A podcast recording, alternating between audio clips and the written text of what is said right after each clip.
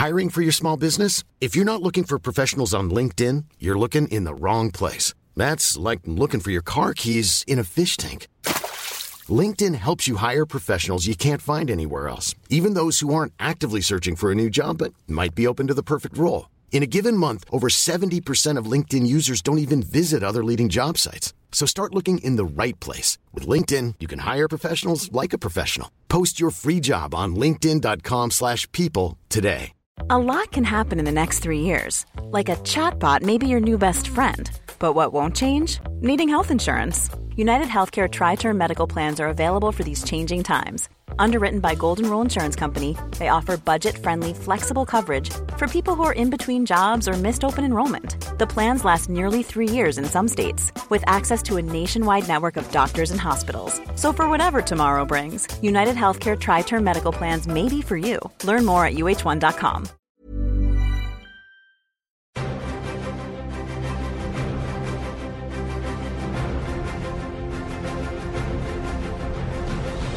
Hello and welcome to a Cinematic Universe minisode. I'm your host Joe Cunningham, and joining me to bridge the gap between our Rocketeer and Spider-Man Into the Spider-Verse episodes are Seb Patrick. and James Hunt guys. Let's just dive straight into the news because there's loads of. because I'm tired because we're all tired. We're all so tired. We've We're all all old and tired. Uh, but there is there's a lot of big news uh, from the last couple of weeks. Um, and we'll kick things off as we normally do when there's a big trailer with the Captain Marvel trailer. So we got our second look at Captain Marvel, um, and it feels like the the reaction to this one was a little bit more muted. Would you agree? Or uh, uh, uh, not that anyone is any less excited for the movie, but it didn't provide like a huge step forward from what we'd seen before. I mean, I feel Yeah. like when they put two trailers out, the second one tends to be aimed at a more conventional audience. Like the first one is for the fans, and the second one is for people who just stumble into the cinema. I think the first one's to to grab the attention and the headlines and go, oh shit, look, here's your first look at this. And the second one is it tends to be here's maybe a little bit better of an idea of what the story of the movie is actually going to be. I, I do came like to see it, Bumblebee, but here's a Captain Marvel trailer. I do like that it opened by what you were saying about it, it playing to the more casual audience. So, in case any casual audience had seen the previous trailer and wondered why the hell Captain Marvel punches an old woman in the face, this trailer immediately opens by telling you exactly why Captain Marvel punches an old woman in the face. there are Skrulls, and Skrulls are people, uh, are aliens who are disguised as people, and blah blah blah. And there's plot, and Carol doesn't know her backstory. I thought it it uh, it made it, it seemed to make the actual story of the movie a little bit more clear this time. The the, the whole the whole what is her past angle, and that that's not just going to be hmm. something that is addressed at one point in the movie. It's something that she's going to be grappling with the whole way through. a stealth origin story. I was going to say that's that's the only kind of slightly concerning thing is that does this mean that we, you know we are going to get most of a film where she's not really Captain Marvel? And, and it, it, what ties into that is throughout the trailer I got a sense of her performance of being quite kind of stilted and a, a little restrained which I I don't think is I, certainly it's not a judgment on Brie Larson as an actress because she's an absolutely fantastic actress but I wonder is it that this is, you know, a Carol who doesn't remember who she is and doesn't really have much of a personality, and it's only going to be late on that she remembers who she is, and we get to actually see her like being a bit more lively and having a personality. And I just wonder if that's going to be a struggle for the film. I mean, that could be completely wrong. That could be a, a total misjudgment. It's just, it's just the impression that I got from the trailer.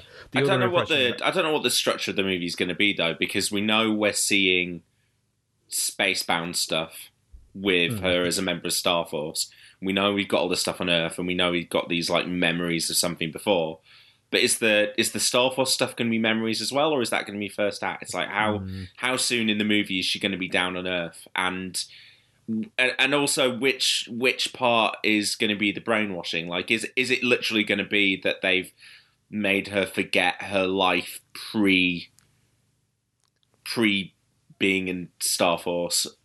And like, is she a Kree? Is she a human? What is she? And I think that's uh, like uh, because they're tampering with the origin and because they're doing well, yeah, because this isn't going to be the straight Carol Danvers story. I think it's probably the the best equivalent is Guardians of the Galaxy, right? And Peter Quill, that they've just they've kind of rebuilt the origin from the ground up there. It does leave a good deal of mystery around like which part of this is true uh, and which part of it isn't. Um, and on that point, guys, uh, I would like to uh, ask your thoughts on a, a rumor that has been circulating online in the last couple of weeks. Uh, there was a a Funko Pop vinyl um, of the of the of one of the best rumors. yeah, well, of the Jude Law character, um, and it was not titled Marvel. It was. Is it? Ah, it's it's a spacey name. Where I've got it up in front of me. It was Yon Rogg, Interesting. who I, I'm sorry, I'm, re- I'm quoting from a Nerdist article here. In the comics, Yon Rogg was a military officer stationed aboard a Kree spaceship sent to Earth by the Supreme Intelligence, the hyper-advanced AI that rules over the Kree. Yon Rogg fought alongside Marvel, but not so secretly hated him because they both pined for over the same woman, a Kree medic named Una. Over the years, Yon Rogg tried to throw Marvel under the bus countless times and even conspired with Ronan the Accuser to murder him. Can I raise a significant point at this juncture? Yes. This is a Funko Pop. Yes. How the fuck do you know it's supposed to be Jude Law? Well, yeah, no. I think It's it was just a white man in a costume. I think it was more that the lineup included no Marvel, and instead the only major character that it did include, who we didn't know about, was Yon Rogg. And given, uh, I, I, I also read something that Yon Rogg had had stuff to do in the comics with brainwashing Carol Danvers more recently. And I've well, the question for you guys is: Does would that make sense, or would you do you still expect to be going to a movie where Jude Law It- plays? it totally makes sense. I'm, I'm really, I'm, I'm just being glib, just, just about you know it being confirmation based Yeah. on the fact that it's a Funko Pop. Oh no, it's not anyway. It's it's a Um, rumor. I know, but I know, but but if you look, if you look at the headlines and how it's been reported, it's it's reveals that or spoils that, not suggests possibly based on our interpretation of a blank faced plastic toy. um, but no, I mean it, it makes sense. What doesn't make sense to me, and it's a bit of a um, Star Trek Into Darkness situation, which is if he is playing that character. Why have they not said? Is it just that they want a twist of him being a villain not to be revealed? Yes, I was going to say my my interpretation of this is that Yon Rogg has taken Marvel's place, and I mean, if that's the case, if you watch it's that trailer, right? If you watch that trailer, were you watching it like I was and thinking, you know, this Marvel seems like a bit of a wrong un, right? I kind of been the only person going like, that's a bit sus. Hmm. Where he like tells, you know, he's he's been filling in Carol Danvers' backstory wrong, and she's super powerful. Like it does seem a bit like one of the threads of the movies is going to be her discovering that her mentor is actually I mean, Yeah. a bad guy. Or what if? Or what, like what if it controlling it, was? Or what if it's a dual role? What if he is? What if he is? Um, I don't know. He's Marvel, but he's also Yon Rogg. Oh, pos- Uh, yeah, yeah, posing Yon as Rog, Marvel. Rog could be Marvel undercover. Yeah, I think it's I think it's more likely that Yon Rogg has replaced Marvel in some way. Yeah. I mean, uh, well, you know, uh, or you know, he could he could even be in some way connected to the scrollers if he has. I was going to say he could have had shape shifting abilities given Um, to him. But Absolutely. I mean, I, I I don't object to it purely because as much as I liked the idea of Jude Law being cast as Marvel, good bit of casting, and the idea of him being cast as Marvel and killed off quite early, I like Jude Law and I think he'd be good as the villain. So if he's playing the villain and it means he's in the film for longer, I don't have a problem with that. Yeah, um, I thought I thought it was intriguing, and actually, you could you could absolutely say see Jude Law playing that heel role. Um, other points from the trailer, we got uh, a better look at the cat. Um, The cat who is clearly going to be an alien. yes, and also, are we thinking that the cat is how Fury loses his eye? Because that would be If- amazing. That would be so if good. that is the case, everyone will be so happy. That would. I mean, a, apart from Fury, it's he just knows exactly where it is. It would just I would love it if his eye survived the entire film and then the cat like scratched it right in the last scene. in the post credits. In the post credits. Yeah. I mean, if you look, I'm just looking now. It's definitely a it's a big old scratch on his face when he when he pulls up the um, uh, the eye patch in uh, is it Winter Soldier? Mm-hmm. Um, so yeah. God, it would be it would be so good if that was the case. um, but yeah, I, I'm, I'm I, I don't think this this trailer didn't dampen my anticipation for the movie. I think it's still it's still looking pretty damn great, and um, I think, as I said before, I would encourage everyone to go out and check uh, go out and check out Anna, Anna Boden and Ryan Fleck's previous work. Maybe not it's kind of a funny story, but the rest of it, it's all good. You should go and watch it. Mississippi Grind, Sugar, two great movies. Half Nelson, yeah. Um, I dig into the Brie Larson back catalogue as well. I'm just thinking Short Term 12, probably my favourite. Um, so that was the Captain Marvel trailer. Um, let's go to some. Uh, well, we can we can talk about whether this is sad news or not uh, on the Marvel side of things. Daredevil follows in the footsteps of Iron Fist and Luke Cage being cancelled on Netflix. Um, James, you were big big fan of season three. Yeah, I've I've now watched season three. Um, I I think it's I think it's good. Uh, on, I think it's as good as re- season one. Yeah, uh, yeah. I think I, I when I finished that, I thought it might be better, but I actually think that it was probably not with a bit of reflection. But yeah, I but I I liked it, but I feel like I kind of I liked it because I like Charlie Cox and I like Vincent D'Onofrio, and I actually think that they that the show just embraced what it was good at, which is we've got this actor who's good, we've got this other actor who's good, people like these characters. Let's just show these characters, and every episode, let's pause for twenty minutes to have a fight. and the fights, a couple of good fights, and the fights weren't. We no, that's what I mean. Yeah, the fight and the fights were better than you got on the rest of the Netflix shows. Mm-hmm. Um, but ultimately, this is. I don't think this spoils anything. The this season ends in a place that doesn't feel wrong to to leave the show. No, it's not. It's not done an Iron Fist and a Luke Cage and ended on a like in, extremely enticing cliffhanger that will never get resolved. No, I mean there's a there's a slight cliffhanger, but it's real dumb and it's it's not like the the, the kind of the post creditsy tag at the end of yeah yeah it's not great. But the actual the actual thrust of the story with all the main characters, you leave everyone in a place that you're like yeah okay, and and they lived unhappily ever after. they live miserably ever after. I mean, as much as I love Daredevil, I do love it mainly for the the actors. Yeah. Like I don't feel like Net- Netflix without Daredevil is is a great loss to, you know, the canon of fictional work or anything.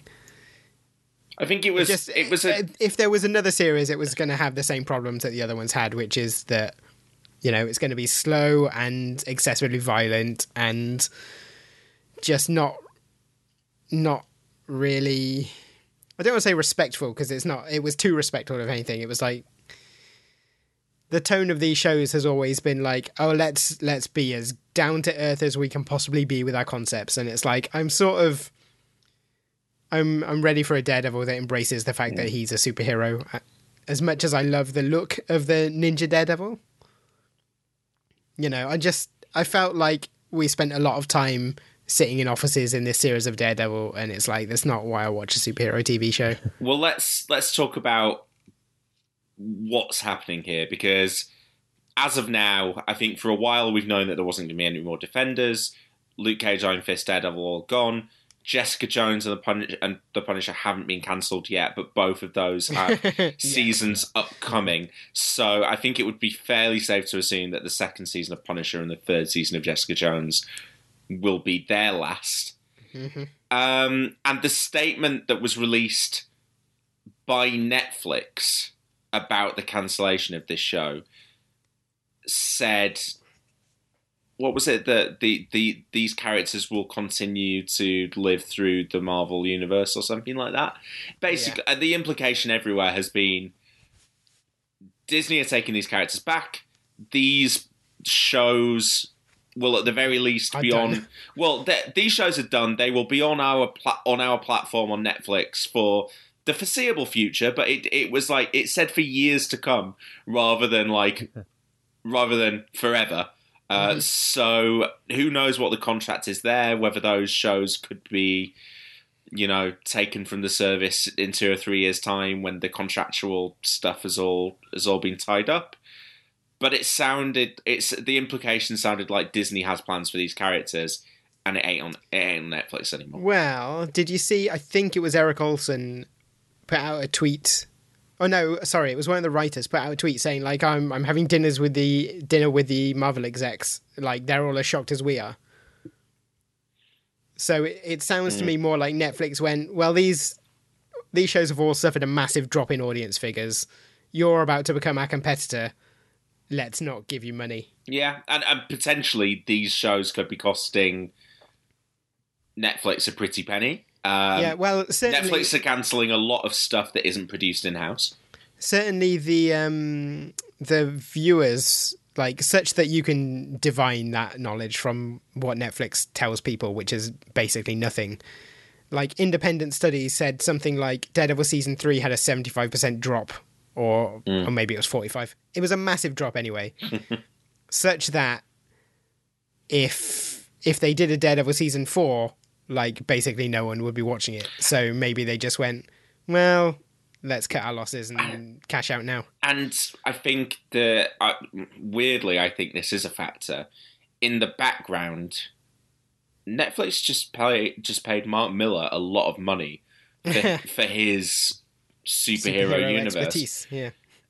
And you would imagine that there's a lot of shows coming there. And if, if Netflix are thinking, we're going to tick the same demographic boxes with these shows, um, and if they're confident that they, you know, that those boxes are going to be ticked by the Millar shows, then yeah, why why keep doing the Netflix Marvel stuff? Um, Yeah. Yeah, and I, I, mean, I don't know what the contracts are. I don't know what what has gone into all of this. I don't know whether we'll ever see any of these characters reprising these roles. Um, I would say the odds are against it, but I, I also doubt that it would be impossible. I probably, I think what uh, that's to say, I would guess that if ne- if Marvel wanted to use Charlie Cox in a future project, be that a TV show on Disney Plus or be that in the Marvel Cinematic Universe, I think they could. in much the same way as uh, DC have used Matthew Ryan's Constantine in the Arrowverse, even though his show originally wasn't set in it. They've just basically said, "Well, this is the version of the character. He, you know, the guy plays him. The guy wants to keep Yeah. playing him. We don't need to re-establish him. We don't need to make a direct link to his previous adult-orientated adventures. We just bring him in." And they could do exactly the same with Daredevil. And I think Yeah. pe- I think people forget as well that while Netflix is a, a streaming service that doesn't feel like it is CBS or Fox or whatever, it still is just another channel per se. Mm-hmm. And we know the way that TV contracts work in you know regularly in the US.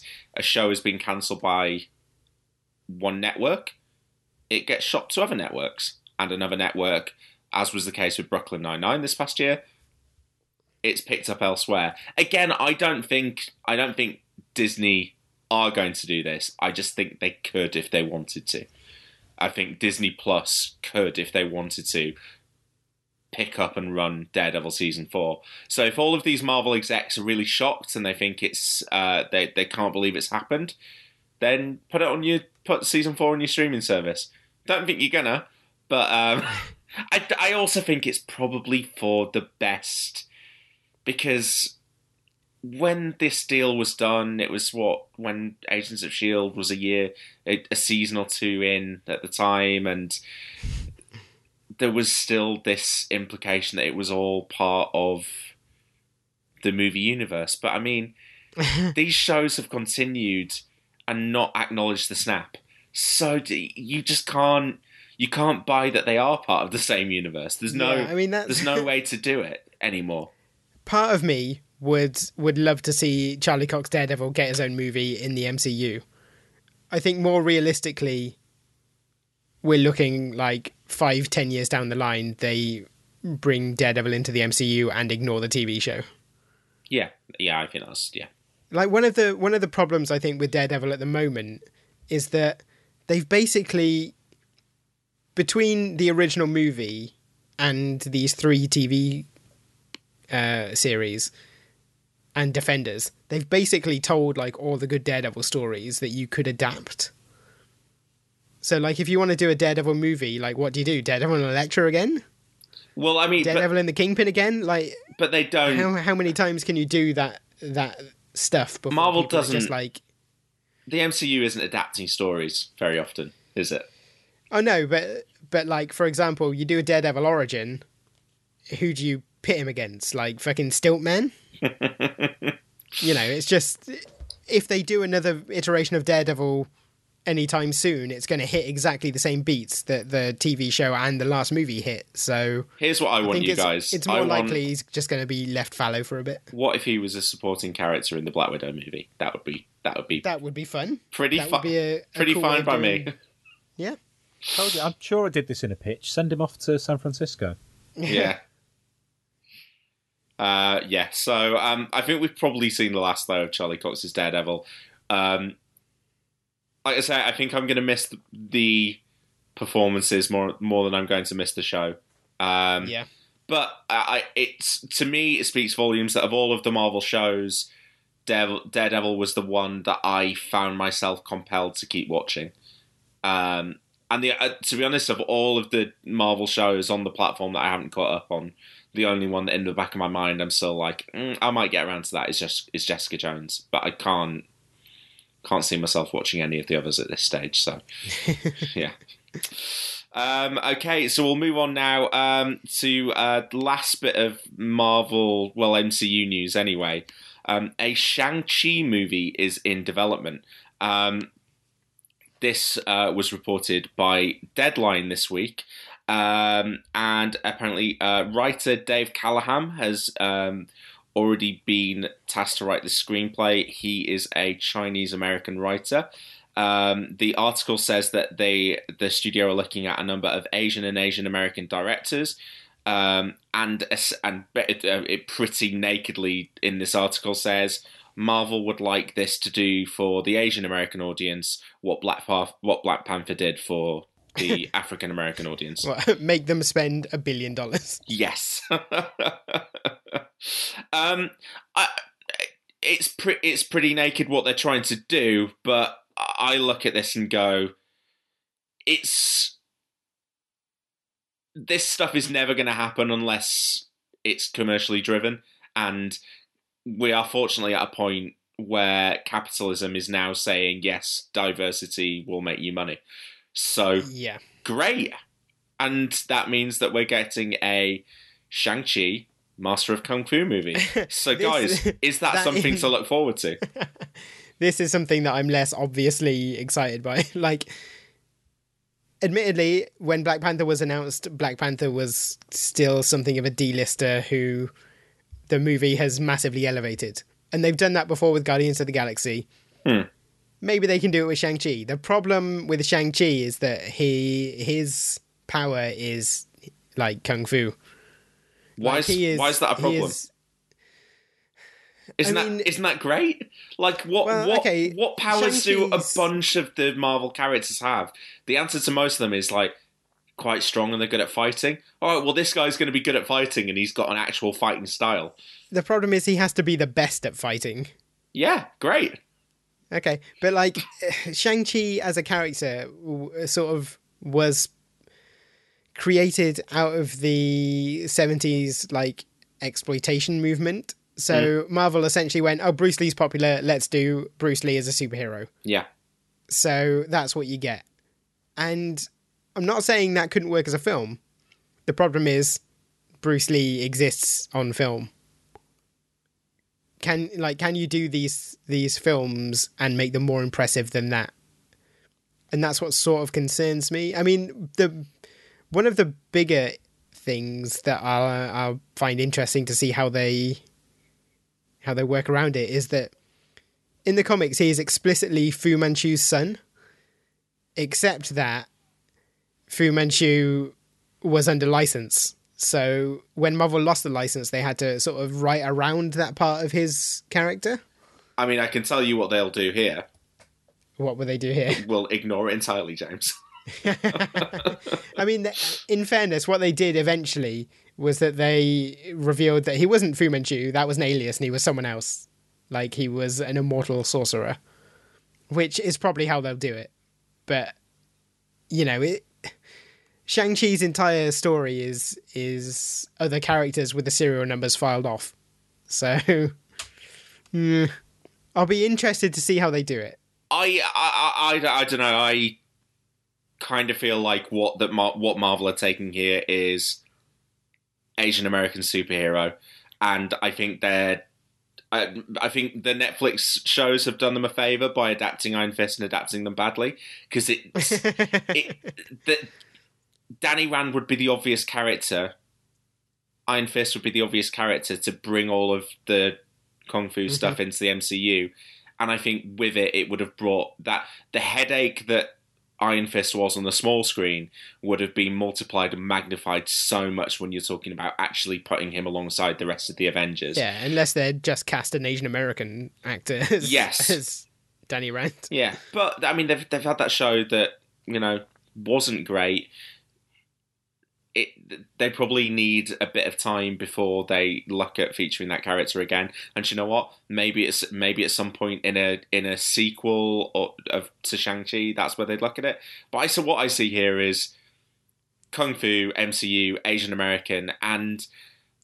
I I would. I, I'd like to see who they look at from a yeah, from a f- filmmaking perspective and uh, and an acting perspective, because I mean, like, I, I, I love Justin Lin. I'd love to see him get a crack at an, a Marvel movie. Um, James Wan's obviously about to ha- have his over at um, DC, and then I don't know. I look at every time I see John Cho in a movie, I go, it is a crime that Hollywood did not turn John Cho, this handsome, charming, funny, great dramatic actor as well, has just had to continue being good at things in his career without ever being given that big shot, that big role. And whether that whether that is someone like John Cho here or whether it's some whether it's the the younger version of John Cho that we don't know yet. I think it's great that Marvel are now going down these routes because it will give someone like that an opportunity to shine in a movie like this. So um, this feels to me like a slam dunk that it's going to happen. Oh yeah, yeah, yeah. I'm I'm sure. As soon If nothing else, it's it's going to be cheap because you don't need to make Wakanda and you don't need to make superpowers. You just need to have someone who's good at fighting. sounds pretty great to me. I do. Um, I do wonder: is it problematic to have your one Asian American character be super good at kung fu? Hmm, I think it's it's it's all about the way you execute it, James. Okay. We'll s- That question we'll has see. been posed about Shang-Chi in the past, I think. Hmm. Yeah, but I mean, there are other Asian American superheroes in the Marvel universe, right? And not all of them do kung fu. I'm not Right. sure they were at the time he was introduced. Oh, sure, but that was the seventies when everyone was racist. So. um, okay, let's move over to DC. Uh, James, you got to talk a lot about Shang Chi. We're gonna we're gonna hand things over to Seb here because Seb, over at DC, a Blue Beetle movie is reportedly in development. Um, this was reported by the Wrap that the um, that a Blue Beetle movie will be written by Gareth Dunnet Alcocer, uh, who uh, apparently wrote the upcoming Scarface reboot. Um, Jesus. hey, th- that's it's Hollywood. I mean, they've yet to There do will- the definitive Scarface movie, so fair enough. there will always be, there will always be new Scarfaces. Um, Hopefully, one day they'll do the Batman villain.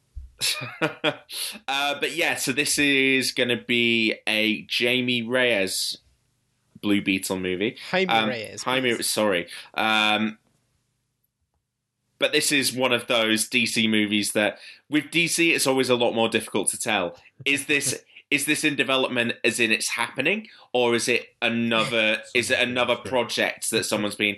There was a there was an article last week where Zatanna showed up as a character who DC are potentially developing a movie around. Um, but it sounded like she was very much a name on a list. Um, let's let's presume for the moment that a Jaime Reyes Blue Beetle movie is going to happen. Seb, is that a good thing? I imagine you think it's a good thing. I think so. I, I like Blue Beetle. Um, Jaime's not the first Blue Beetle. He's well, he's either the third or the fourth, depending on how you look at it, because the first two versions had the same name. Um, so it was so he was actually originally a Charlton Comics character. Um, Charlton being the company that were bought out by DC, who all the Watchmen characters were based on. Um, mm. So Blue Blue Beetle was actually Night Owl, basically, because cool. the the lineage of Blue Beetle was that in the 30s he was a cop who fought crime as a vigilante. Then in the 60s, he was revamped by Charlton to be actually an archaeologist who found an Egyptian scarab that gave him superpowers. And not long after that revamp, he was replaced by Ted Kord. So Ted Kord being the equivalent of Dan Dreiberg in Watchmen. Um, uh, you know, who who basically took over and who didn't have powers, but he was a student of Dan Garrett's, who kind of discovered the Blue Beetle identity and became the new Blue Beetle, but he couldn't get the Scarab to work. Uh, so he fought crime with his own gadgets and, and a beetle ship. And he's most famous, really, for having been in the Justice League International, where he had a long running uh, bromance with Booster Gold uh, over the course of the Giffen and DeMatteis Justice League and afterwards. Um, so Jaime Reyes was introduced in 2006 in the Infinite Crisis crossover and is a uh, Mexican American uh, teenager. He's from El Paso. Um, and he uh, discovers the scarab and it gets bonded to his spine and and activates its kind of full power and it turns out to be an alien artifact that kind of gives him this alien armor from this race who are actually like enemies of the Green Lanterns. Um, but it's cool. The the original run from 2006, which was written by Keith Giffen and John Rogers, is is one of my favorite like DC things of of the of that era.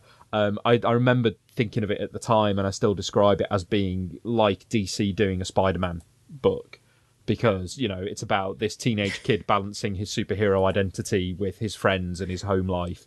I feel like you should qualify that with "but good." Uh, yeah. it's like DC doing Spider Man. Uh... Yeah. no, DC doing Spider Man, but but getting it right.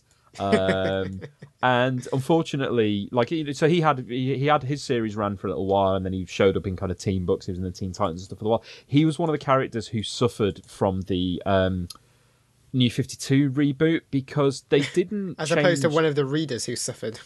well, yeah. Um, yeah, the issue that I had with, with him in the New 52 was, you know, the, the look and everything was the same, but they, they tweaked a lot of the character background. They tweaked some of the dynamics between, like, the supporting characters in the series. Like, for example, there'd been a.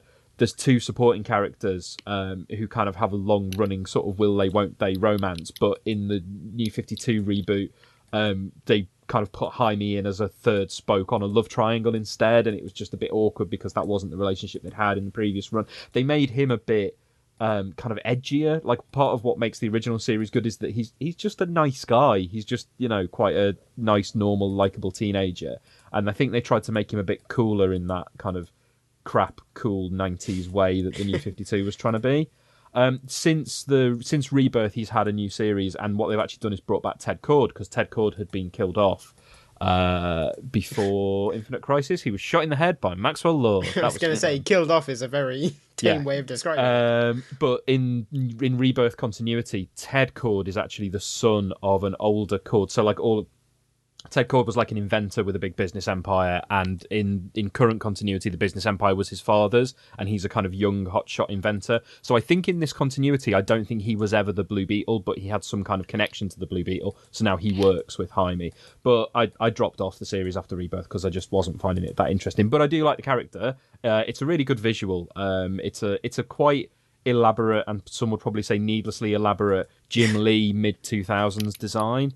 Um, but I like it. I like the character. I like the concept. I like that he has this. You can do a kind of buddy movie relationship between him and the Scarab because he talks to the Scarab because it's like alien technology. It's a bit like Iron Man and his suit, but kind of it's got more of an independent personality. And like the the Scarab always wants to like fully power up the armor and kill people because it is a weapon. And Jaime's like, no, we're trying to help people, not kill them. Um, so yeah, that, there's plenty you can do with it. Um, I think what's particularly interesting, obviously, is the angle of uh, he would be the first Latino hero Yeah. um, to to get a movie. Um, and also just the setting, you know, it gives you the chance visually to do something much different, which the comic did very well. The comic was very much about its location and its surroundings in El Paso.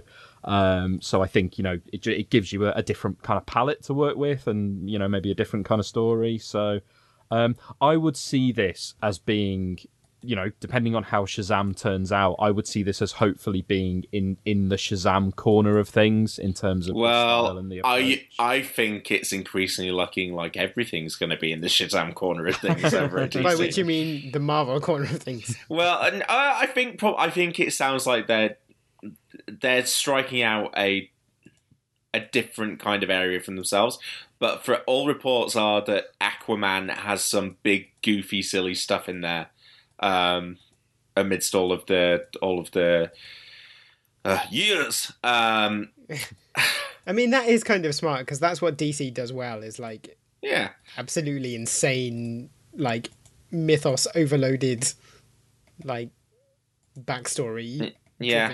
comics. Well, and let's and let's also tie this into the other piece of um, DC news from this week, which is that the Birds of Prey movie will apparently now go by the title of Birds of Prey brackets and the Fantabulous Emancipation of One Harley Quinn, which you, you've ticked a box there. You've got Harley Quinn into the title, and uh, but I think the the one thing you can get from that is a sense of the tone, which Yeah. is oh, that definitely. yeah, that's a, that's a movie that's going to be having some fun and not taking itself too seriously as well.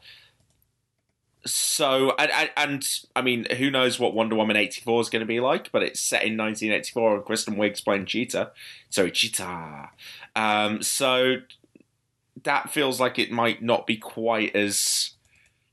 Uh, I, I I don't know, quite as serious as the first film tonally was. I mean, the first film was quite. It's still, yeah, it was. Still, I mean, it still had fun. Yeah. Um, and if by cheeky you're referring to Chris Pine's nude scene, I, I see what you did there. Um, but yeah, so it's, it, seen outlaw king?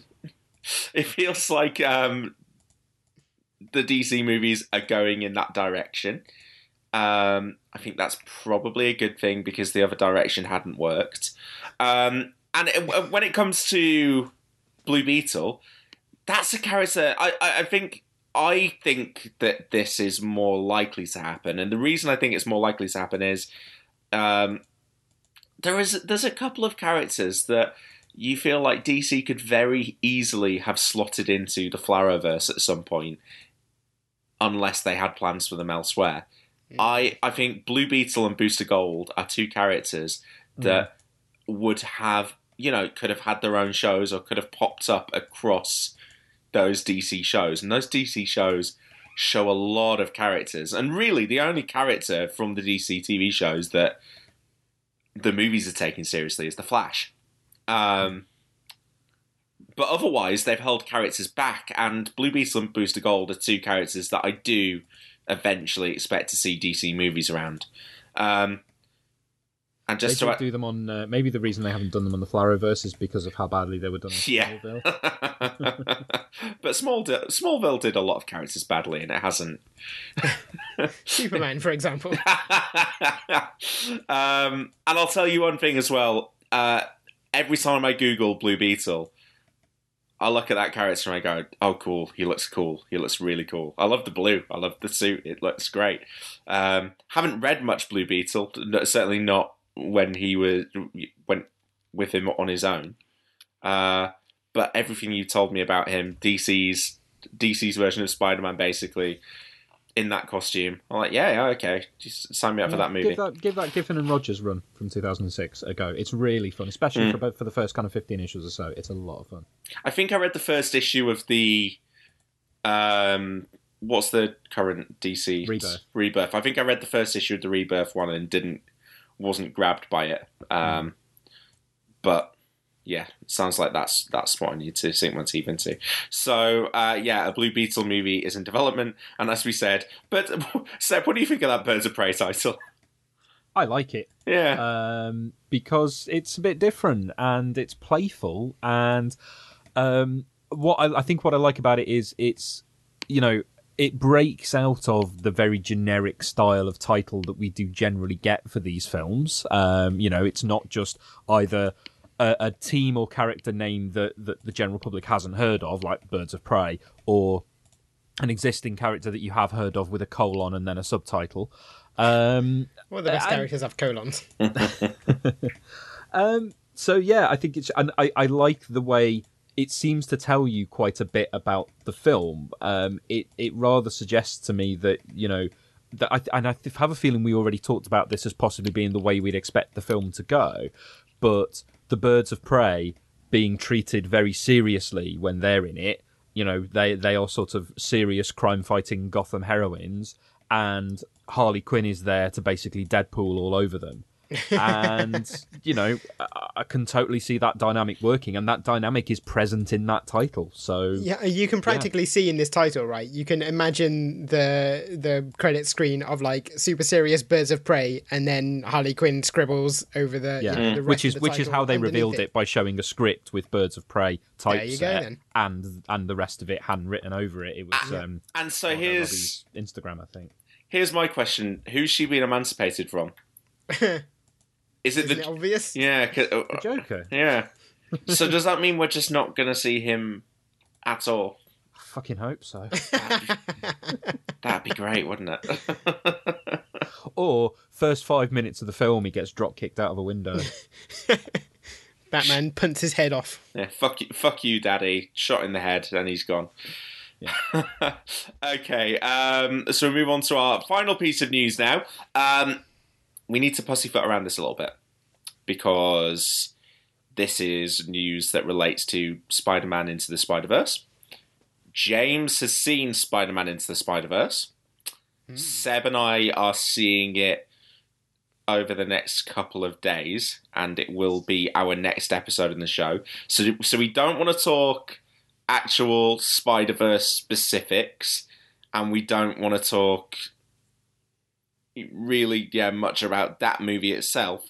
Although Yeah. I do just want to say now that I really hope that uh, everyone who listens to this podcast has read James's review on Den of Geek and compared James's reaction to the film with everything that James had said about the film on this podcast. Please, please, everyone, before you listen to the next episode, go back and listen to our previous episodes where James talked about Into the Spider Verse. Um, because never have you seen someone switch so so completely. All, all I want to say, right, is I don't consider it uh, any kind of critical failing that I was unexcited by a trailer for a movie that I then enjoyed.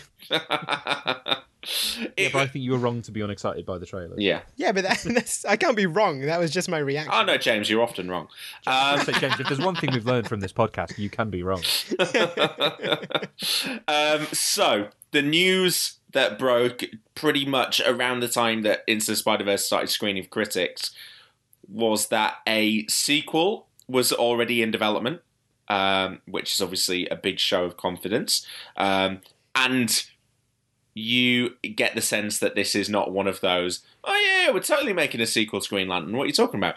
Uh, this is an actual sequel that's being made, and also that Sony are planning a Spider Women spin-off movie from this. So the Spider Verse is going to be expanded, um, and that's that's kind of exciting, given James how much you like this, and also how much critics in general have liked this. Yeah, I mean, my my favorite character in the movie by some distance is Spider Gwen. So if they're gonna make a spin off based around her, I'm pre-ordering my ticket now. Is it spoilery to say who the Spider Women would be, or would, is it going to be? I mean, I is can, it going to be Gwen and whoever? I can spec I can speculate. You should assume nothing about the movie based on what I'm going to speculate, but I would say Spider Gwen. Okay, there was a Spider Spider Women comic in part of the original Spider Verse crossover. I would say we're definitely going to see Spider Gwen. We're probably going to see. Um, forgotten her surname. If you thought the only way to get a more defined jawline with natural looking results was through surgery, think again. Juvederm Volux XC is a non surgical injectable gel filler that improves moderate to severe loss of jawline definition and can help you achieve natural looking results with little downtime. Even better, this improved definition lasts up to one year with optimal treatment. No maintenance required. Improve jawline definition for a smooth, sculpted look with Juvederm Volux XC. For important safety and to find a licensed specialist, visit juvederm.com. That's J U V E D E R M.com. Not for people with severe allergic reactions, allergies to lidocaine, or the proteins used in Juvederm. Common side effects include injection site redness, swelling, pain, tenderness, firmness, lumps, bumps, bruising, discoloration, or itching. There's a risk of unintentional injection into a blood vessel, which can cause vision abnormalities, blindness, stroke, temporary scabs, or scarring. Talk to a licensed specialist to find out if it's right for you.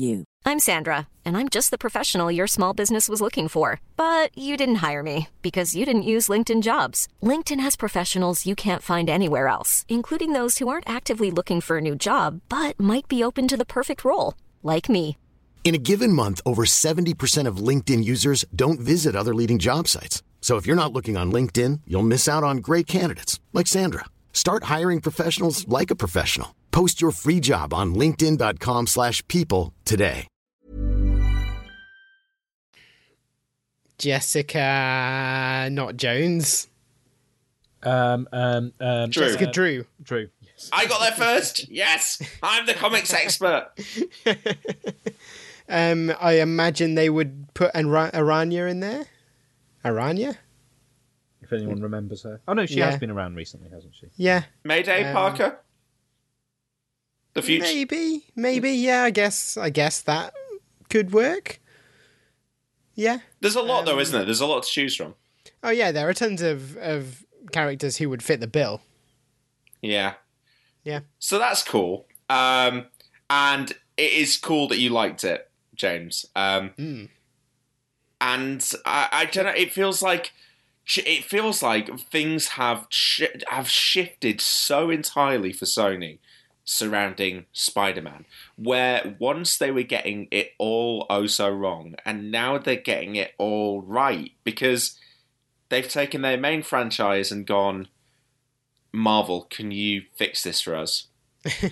and I think we all, while I'm, I'm not the biggest fan of Far From Home, uh, sorry, Homecoming in the world, they got the character right. I'm, I'm. It's at least better than the last two movies that Sony made, and pr- maybe the last three. Uh, yeah, no, definitely. Um, and so th- that that is trending in the right direction.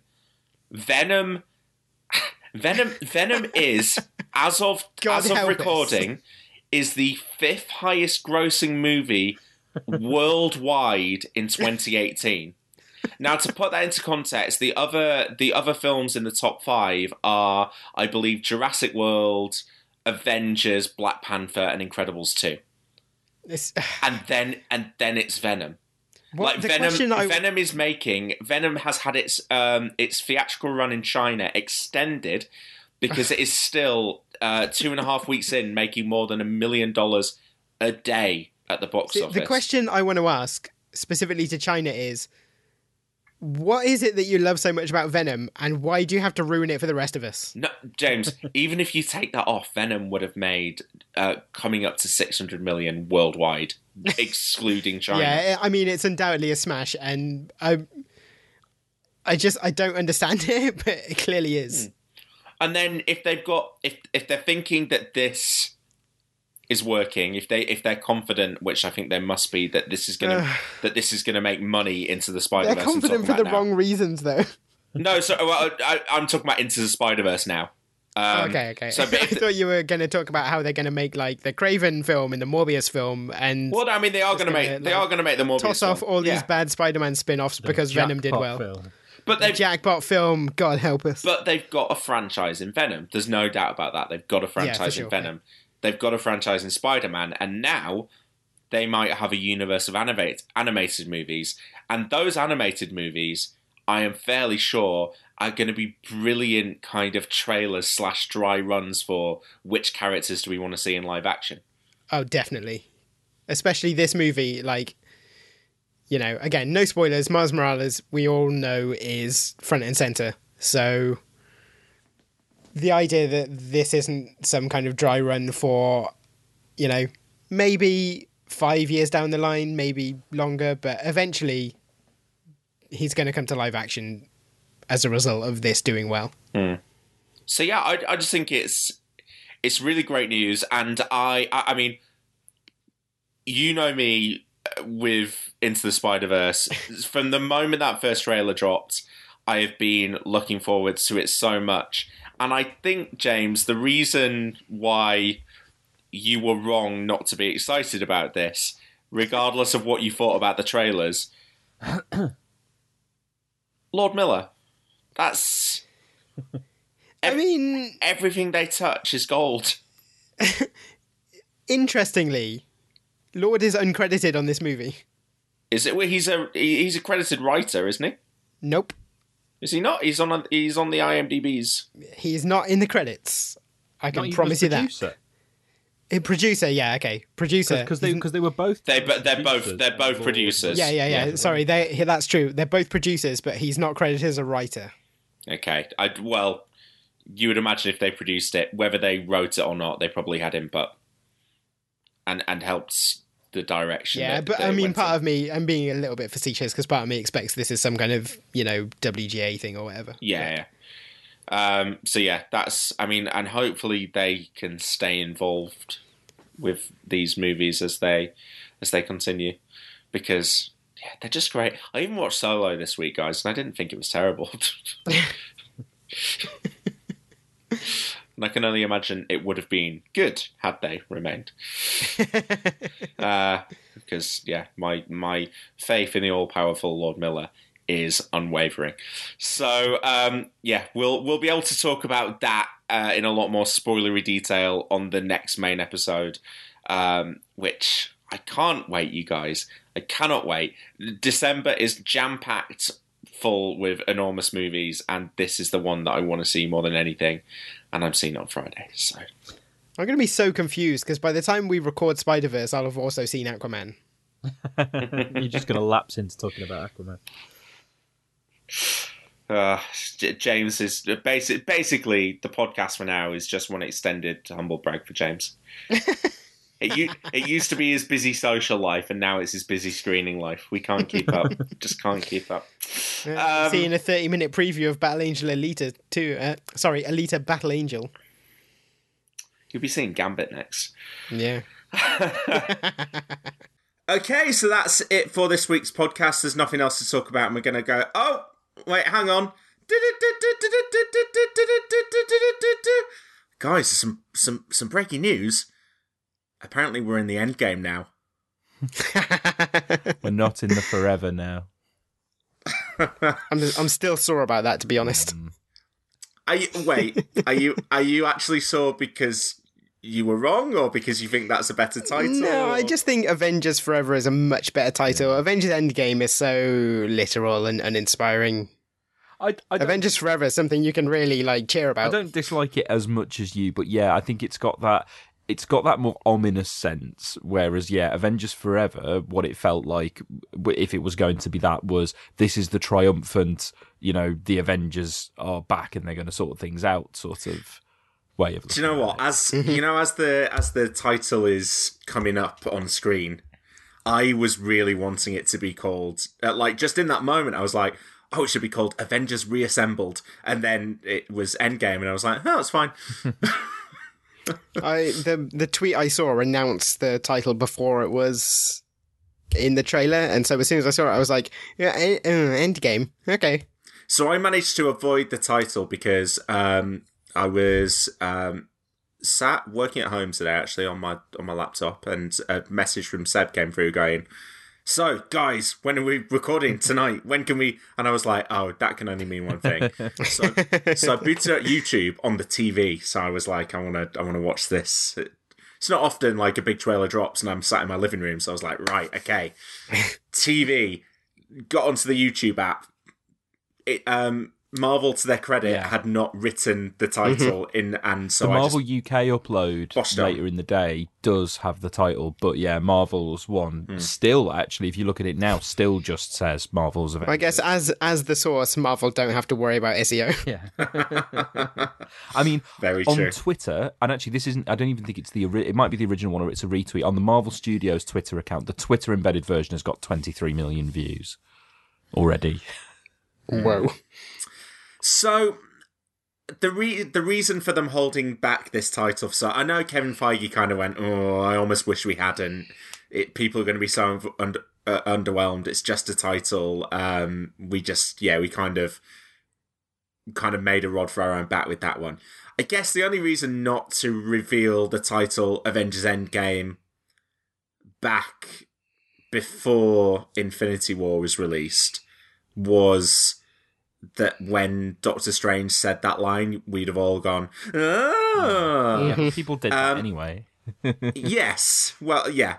But It, the- it would have been less ambiguous, certainly. Like, but then it would have distracted you in the moment if he said the title of the next film in that film. and then I guess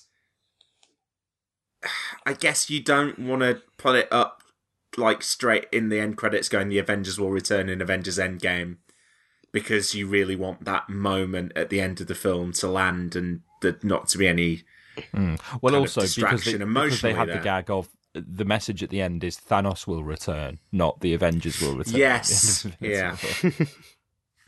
Um, so I I get it. Um, I think Kevin Feige's right. They did kind of make a rod for her own back there, but at the same time, it, it added this additional layer of intrigue.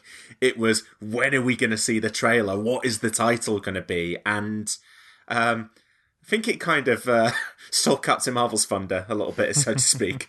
um, but hey, we finally got the trailer, and for you guys, did it live up to all of the build up, all of the hype, all of the anticipation? I was surprised because I, I really was expecting that that we just get nothing from a trailer. You know that we that Yeah, I think me we- too. We have already talked about this that what that it would be more the trailer would be a suggestive trailer and a, and a look back at things whether that whether that was old footage or just like new footage of you know their costumes or you know, just something that doesn't actually show you anything from this film.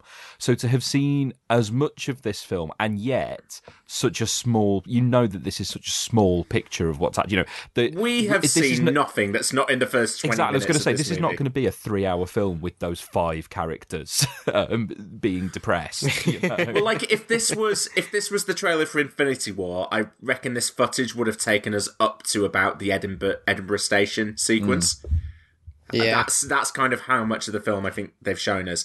Um, should we go through it kind of scene by scene? scene by scene. There's only like four scenes in it. yeah, so- there's there's not much going, uh, but And we yeah, can talk so about this it. Is interesting. So, I just want to say this because I, I agree. You know, I agree, and you're right. And people have said, "Oh, you know, it doesn't give anything away." And yet, like I say, I think maybe because I was expecting just nothing, I was surprised at just how much there is and how much of a feel of it it really gives you. And, and and the feel of how different it already feels from Infinity War. So I do I do think that's impressive that it feels like a lot while also feeling like not a lot, if that makes sense. yeah.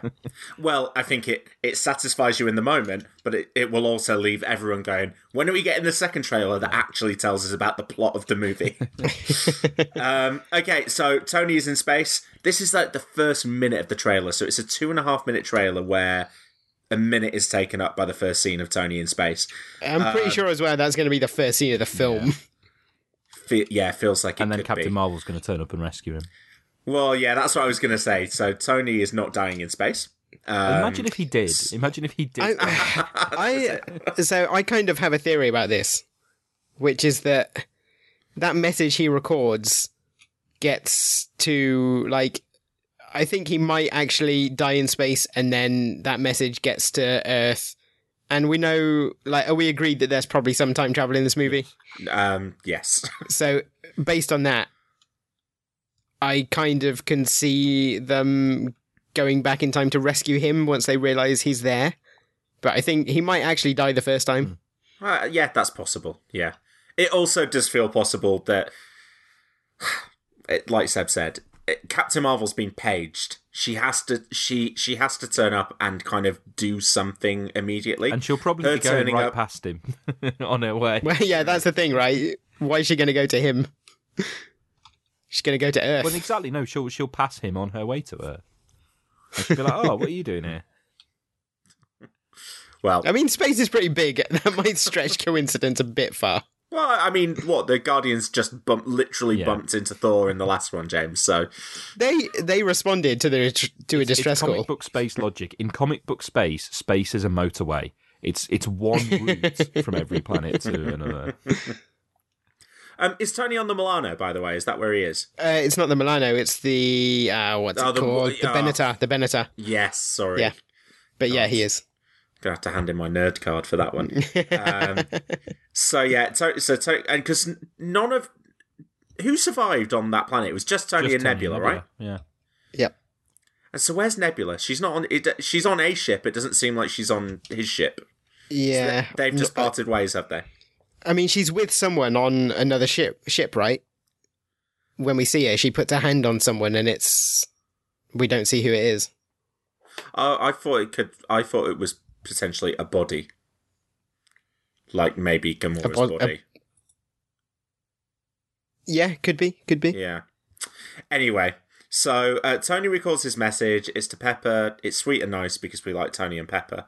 Um, and then we cut to um, like a cornfield. Um, I, and and it's not Theresa May Space running corn. around in there. It's Thanos. um, and there's like a Thanos scarecrow. So has is is is that just Thanos has hung up his armor? Is that what's going on? Yeah, that has precedent in the comics. tell us about the Thanos scarecrow. Yes. Yeah, when like I've I said before how when Thanos like quits being a universal despot, he goes and sets up a nice little farm, and he he hangs up his armor as a scarecrow in the comics, and that's exactly what happens here.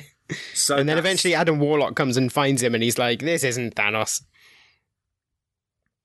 But yeah, it's uh, it's a fun moment that references the comics very directly. So, if that is if that is what's because that that seems like reasonable that Thanos has given up and he's a farmer now. Um, do you reckon there's an Adam Warlock stand-in who goes and finds him there? Uh, I'm not sure. I just want to say, by the way, I find it incredibly hilarious that uh, a guy who was very concerned about resource distribution um, has become a subsistence farmer. Like he's living it. He believes he's living his his belief in sustainability. Uh, I'm gonna guess that. I don't know. Do you reckon? Do you reckon there is a showdown with Thanos face to face, like in space, it or wherever Thanos is, before they go back in time, or do you reckon it's that they go back in time? The first thing changes. Maybe an Infinity Stone disappears from the gauntlet, and that's when Thanos realizes and goes after them. Yeah, I don't. I I kind of think they're definitely going to fight that version of Thanos, Yeah. but I don't think they'll go straight to him because they already know they can't beat him that way. I mean, it's interesting actually because again, in the in the comics, like the the thing about Thanos is he wants part of him wants to lose. So this is this is where I think it Because- is ultimately going to go. Yeah, yeah. because he he prefers the struggle to victory, um, and doesn't think he's like worthy of winning. Like subconsciously, he doesn't think he's got it in him to to achieve his plans. So I think some version of that is going to come into play as well. That's interesting. Yeah, And and you have to imagine, given how much they invested in Thanos as a character in the first one, this isn't just going to be the Avengers going a mission, on a mission and eventually Thanos is taken down. We have to we have to be following through his arc, his emotional arc in this movie as well. Of, otherwise, what was the point of all that stuff? Yeah. yeah. Um, okay, uh, so we, we go back down to Earth um, after that, and I think the rest of the trailer is on Earth. Uh, Captain America is crying. Cap's crying, you guys. He just he he 'Cause- he really really liked Groot. They've really formed a bond.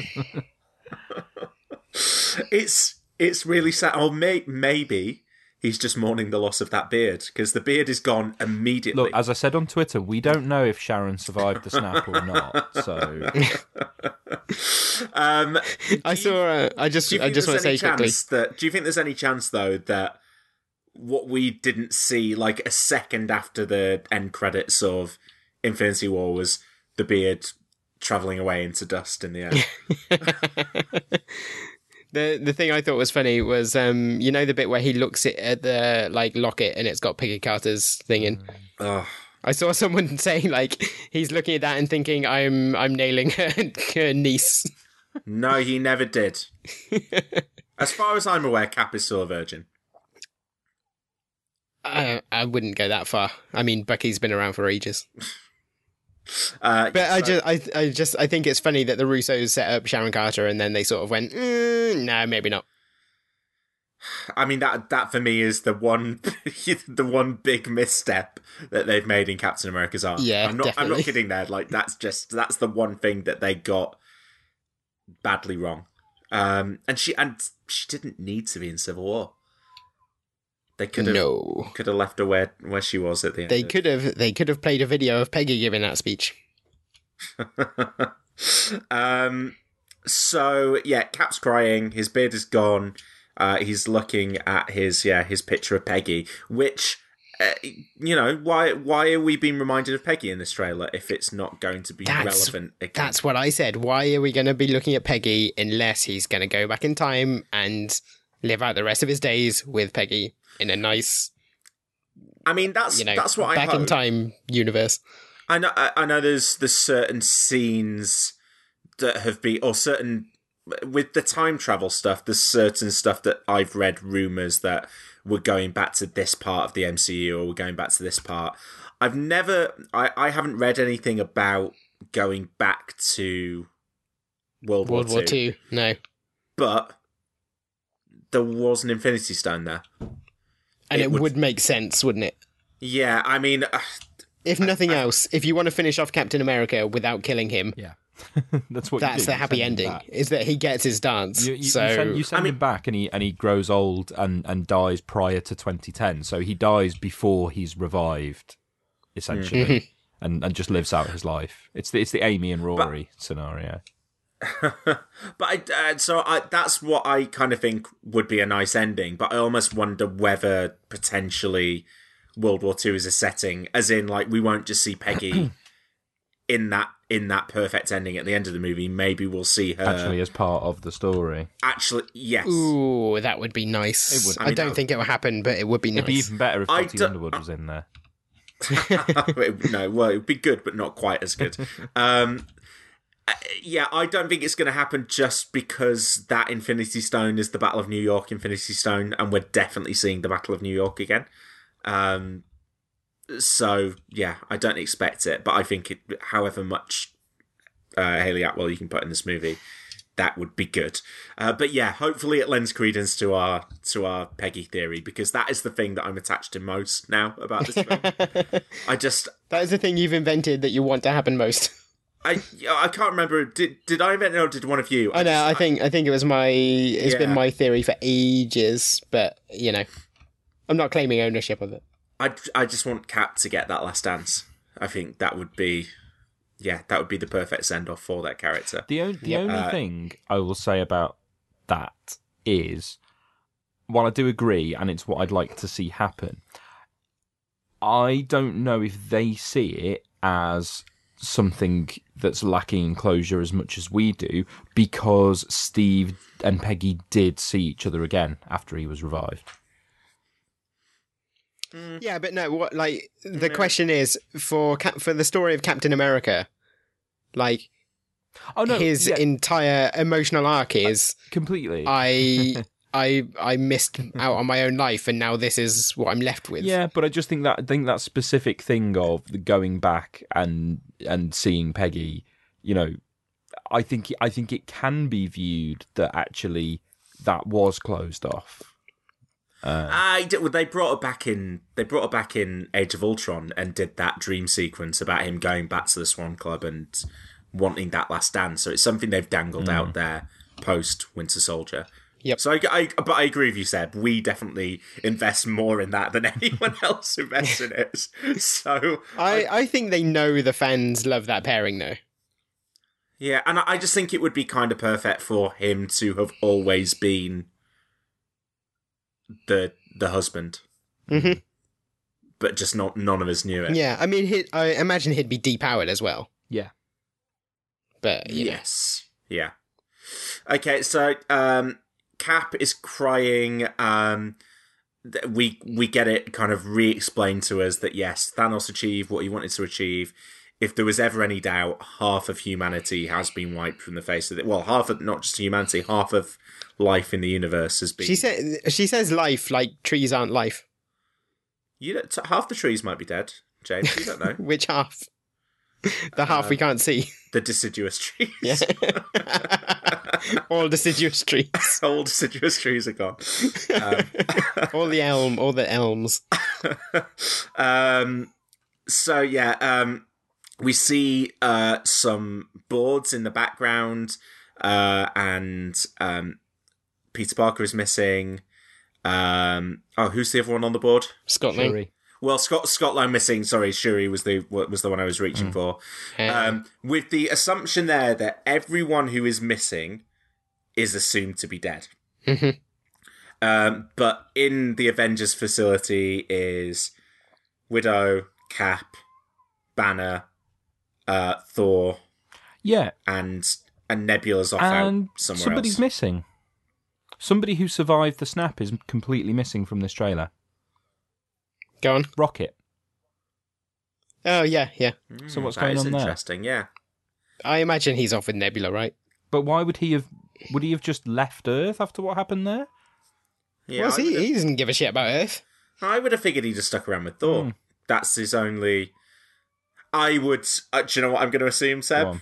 On. Effect, effects aren't finished. that seems they should have had a picture right? of Sean Gunn just like crouching around. Yeah, just around a corner. Um, yeah, uh, good spot there, Seb, because that didn't didn't even occur to me. Um, but crucially, It would have wrecked the tone of the trailer a little bit. It's very somber. Oh, no, it's yeah, hard to be I- I somber with a CGI raccoon. leaving him out, but I just think it's it's interesting. Yeah. Yeah, yeah. Um, but yeah, interestingly, and as as we will get to right at the end, um, everyone there is presu- pres- is missing, presumed dead, and it seems very notable that they all that Ant Man is one of the people they presume to be snapped away. Um, so I feel really bad for them when he then turns up, No, and you can see like the excitement in their faces. That's like, wait, Maybe everyone. Scott Lang was gone, but he's back. Maybe there's a way, and it's like, no, no, you just you misunderstood. No, well, let's get there. Um, next, we cut to what looks like Asia. Um, the stuff on the side. It's Japan. It's definitely Japan. Yeah, because Yeah. it's Ronin. It is Ronin. And who's Ronin, James? Ronin Yakuza. is well, he's several people. Let's be fair. He's he's Daredevil and he's Echo and he's sometimes Hawkeye. Was he ever actually Daredevil? Because I thought the intent was for him to be Daredevil, but did they? Actually... Yeah, was he actually? Yeah, I think he was, and then they changed their mind because everyone guessed. I can't remember if he ever was, Uh, or was but- it? Mm, but- yeah, I'm not sure. Crucially, who's this Ronin? This Ronin is Hawkeye. It's Hawkeye! Clint Barton. Oh my god. Finally, oh, finally, Hawkeye. oh, be still my beating heart because Jeremy Renner is back in these movies. Oh, I, I, I, I'm not gonna lie, I was very, very happy. Although he looks very, very sad. So, question: Do we think that Hawkeye has been Ronin for a while, or has he been Ronin since the snap? Um, since the I snap, think I family's th- no, I think he's been undercover as Ronin the whole time because without Shield, he he, has no master. But also, he doesn't like he's been holed up in a safe house, and he doesn't want to be visibly an Avenger again. So he's been hiding his identity so he can he can do the superhero thing so without there, wa- there was a lot of talk himself. from the Russos before Infinity War that Hawkeye wasn't in this movie because he was off doing something else. Mm-hmm. So I, I agree. I think he has been Ronin for some time, but I don't think he's been sad Ronin for all that time. He is real sad because his family are all gone. That's got to Yeah. be there. Yeah, and that would make sense, right? yeah. But it's okay because he's gonna see his daughter in a flash forward where she is a member of like the new Avengers or something. So Well, Hawkeye's doing, yeah, I guess. Maybe. so that will be cool. Uh, but yeah, I was very I was very happy to see uh, Jezza back. Um, and yeah, and then um, that's when we get the shot of Peggy, and then we get the uh, title card, which is Avengers Endgame, which we talked about. So yeah, let's talk about the scene at the end because the dude's a breath of, breath of fresh air, isn't he? yeah, because he's like a single time. chirpy, chirpy idiot. Scott Lang has turned up to make everything funny again. there's no th- there is no you can't quite undersell the moment when he turns up in Civil War and this movie that has been taking itself so seriously and everyone is taking everything so seriously it's like hey I'm Scott what's going on? Oh Captain America? It's it's it's joy it's like bottled joy. And Exactly the same thing happens here. yeah there's this there's this trailer that is like understandably half of the universe has just been wiped out our avengers like how how do you come back from this and this and the trailer up to this point doesn't give any hint at how you come back from this and then scott turns up and like the implication is that scott is the key somehow to unlocking The implication is that at the end of the day, Paul Rudd is the one who can save us all. Yeah. well, I almost say like watching this trailer with the, um, with the knowledge that we already have about Captain Marvel. I, I almost want the subtitle of this to be Avengers for Clint, Carol, and Scotty save the day. Like that's that feels like the direction this is going in. It feels I that it feels like there's going to have to be different little bits of information that turn up from the Avengers who weren't there before that unlocks this plan, right? Clint's And- gonna Clint's gonna come with some info. Scott's gonna come with some info. Carol's gonna come with a huge amount of power, um, and Tony, and presumably Tony's gonna get down from space. I I think specifically Scott. I'm not sure how he gets out of the quantum realm, but I think having got No. out of it, because like we know time works differently in the quantum realm, right? And they've got this tunnel device thing, so you know, build a bigger version of that into the quantum realm. They go, and then out they come at any point in time that they want to. What was the line in the in in the post credit scene in Ant Man? I've forgotten it already, but at the time it was like it felt really important. Yeah, what was it? It was like don't cross the streams, but for Marvel, right? What was it? Just like don't get caught in a time vortex. In a time, oh yeah, don't get caught in a time vortex. Yeah, that was it. Yeah. So what if we go in and we get caught in a time vortex? Yep. And what And if we have out your pop in different eras of history next to the Infinity mm-hmm. Stones. Okay, so let's go. Let's go through the stones, right? And and and and how this might work. Remember when this so be a short insert? I just I, I want to predict where we're gonna go in Avengers history because the one that I'm certain of, uh, as I said, is the Battle of New York, and that that is the that's the Tesseract. Yeah. The Mind Stone, they could go back to various points in time. I Ba- guess. I guess Age Battle of New York again. potentially. yeah, Loki's you could scepter. You could do them both at once. I was thinking Age of Ultron just because that's when it comes out of the set. That's when they get it out. Yeah. So that might be the, the time where you destroy it. The Soul Stone, there's really only one point you can go back to. Oh, oh, interesting. Do you think they're actively destroying Infinity Stones? Mm, Stealing or destroying. Yeah, I Yeah, don't know- okay. I don't know which. Because don't I, know think which. they're collecting them for themselves, And then who? and then? Captain Tony. America is going to wield the gauntlet against Thanos. I. Uh, it, I I think it has to be Tony and Cap at the end of the day. Yeah, Somehow. I maybe. think it. I think it comes down to those two. I think Those- Tony tries to do it and Cap punches him and takes it.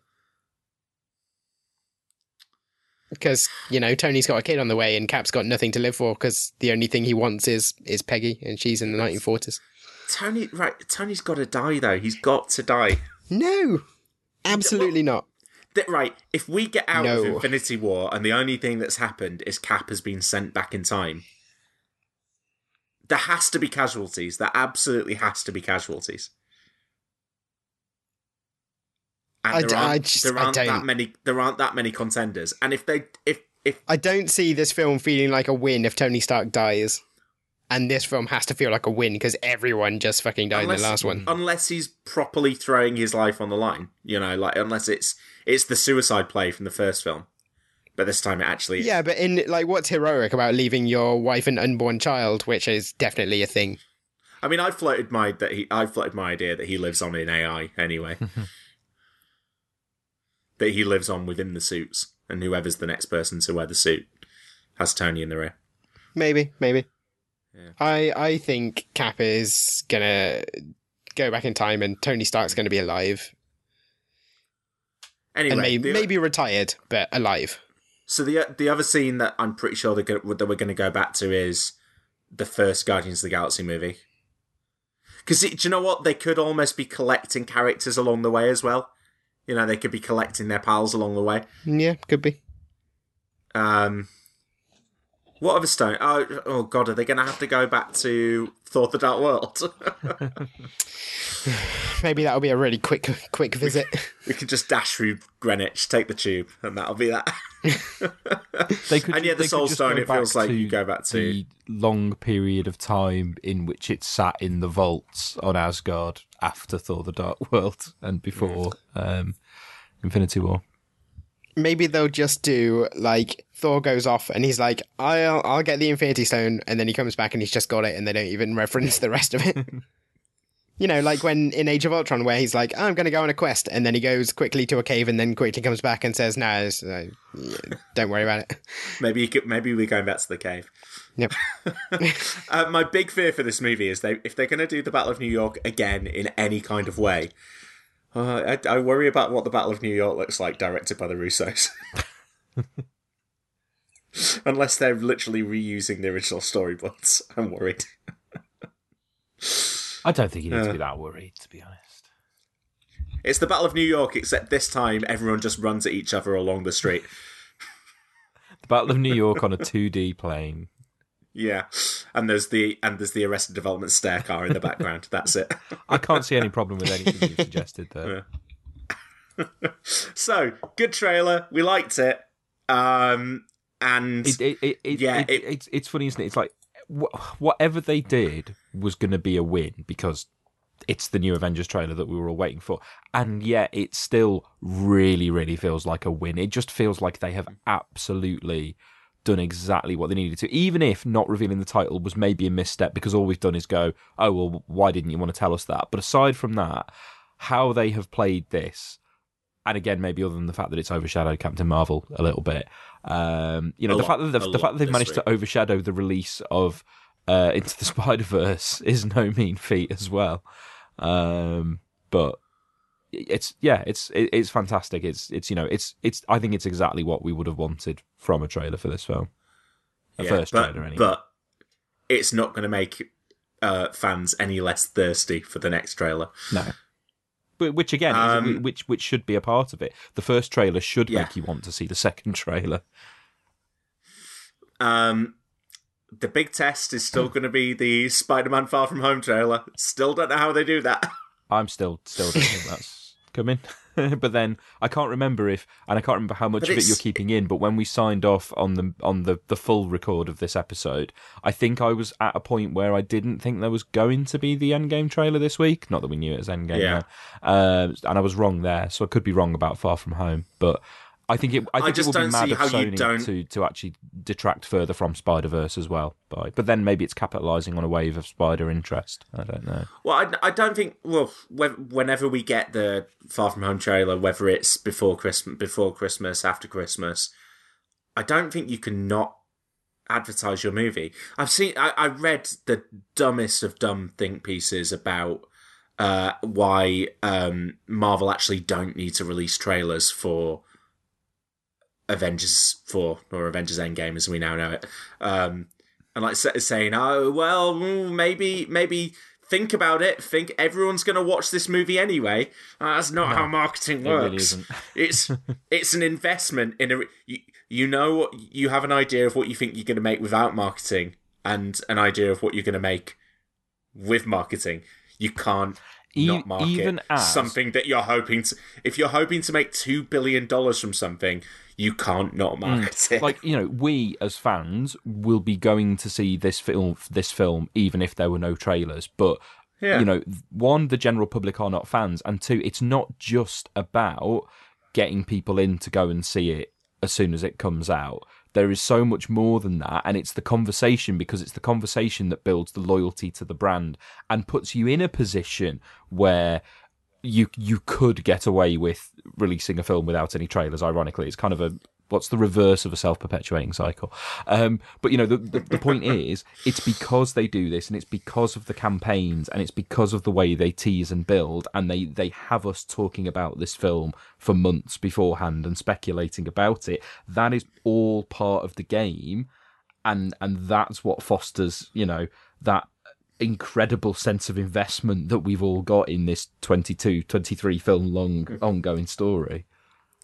And I'll tell you something else. Marvel are hoping, and I think I I think this is why they've released this tra- trailer before Christmas. They're hoping that they can exceed the box office of Infinity War with Endgame, and the way they can do that is by getting the is by getting Infinity War in front of people who haven't already seen it. So you release this trailer, and it's a reminder to mm. people who haven't seen it that this big event movie is coming, and you can only participate in that event if you if saw you've the seen the before. previous one. yeah, and What's... not for nothing. Infinity War is. I don't know whether this is the case in the UK. It definitely is in the US. Infinity War is going onto Netflix in the US this month. Mm. So Ooh. over the Christmas period, if you wanted to watch Infinity War, you can. Do you do you um, think it'll, do you think it will do it? Do you think it will make more? Um, I don't know, just because I don't know what how much space it's got at the box office, because that was that was the thing that held it back, at least in the US compared to Black Panther. It ended up higher than Black Panther worldwide, but in the US, Black Panther grossed more because of because of the space it had at the box office, basically. Mm. And Black Panther was a phenomenon in the US. There's no no doubt about that, but. Um, the release schedule seems to get more and more crowded. I think I think actually this trailer, the date they revealed was again a week earlier than we thought it was going to be released um, in the US. Uh, I'm not sure because to be honest, I lose track of all the dates on this, but um, I'm sure Marvel will be thinking about how they can maximize the money from this one way or another. But yeah, it's difficult when you release it in the middle of the year rather than February or October, November is the big like Venom can make all that money because there's nothing else there, basically. Um, yeah, same was the case with Black Panther.